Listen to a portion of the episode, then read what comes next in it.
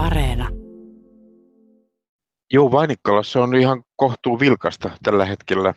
Siis tuo kokonaisliikenne on laskenut, mitä Venäjältä Suomeen tulee, noin 40 prosenttiin normaalitilanteesta, mutta ne kulkee nimenomaan Vainikkalan kautta nämä junat päivittäin tuollainen neljä, viisi tai kuusi, vaihtelee vähän päivien välillä, niitä tulee ja menee Vainikkalasta.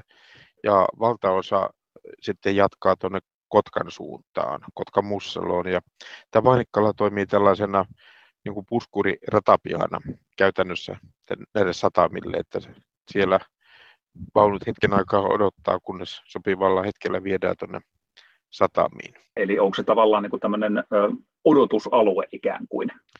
Joo, kyllä näin, näin voisi hyvin sanoa.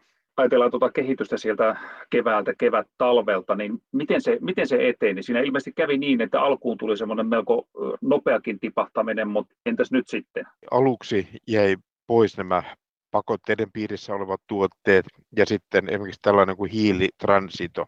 Ennen Venäjältähän tuli suomalaisia satamia hiiltä aika paljon, tällä hetkellä ei tule, ne putos pois. Mutta nyt sanotaan loppukevästä, alkukesästä, niin tämä liikenne on pysynyt aika vakiona, niin kuin sanoin, neljästä kuuteen junaa päivässä.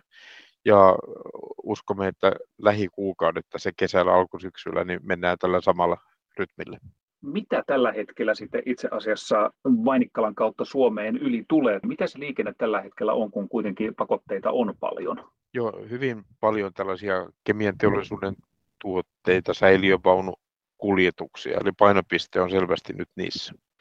No entä sitten Vainikkalassa tehtiin tässä äskettäin aika isoja investointeja.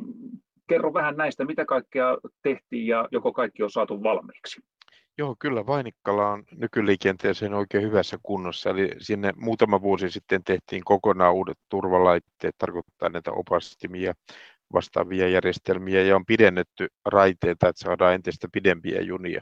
Eli nämä työt on nyt tehty ja jatkoa tietysti katsotaan myöhemmin erikseen, eli nyt me emme suunnittele mitään suurempia muutoksia enää Vainikkalaan. No entäs sitten Markku Nummelin, nyt tuota jatkoa ajatellen, nyt on tehty näitä investointeja, niin jos ajatellaan siltä kantilta, että tämmöinen iso toimija, VR Transport, joka jättää Vainikkalan, niin mitä se teidän ratapihan omistajan näkökulmasta tarkoittaa käytännössä, että tuommoinen iso tekijä lähtee pois? Vaikea tällä hetkellä ennustaa, että siellä on kapasiteettia tulevaisuutta varten. Me nähdään jatkossa, minkälainen liikenne sinne kehittyy.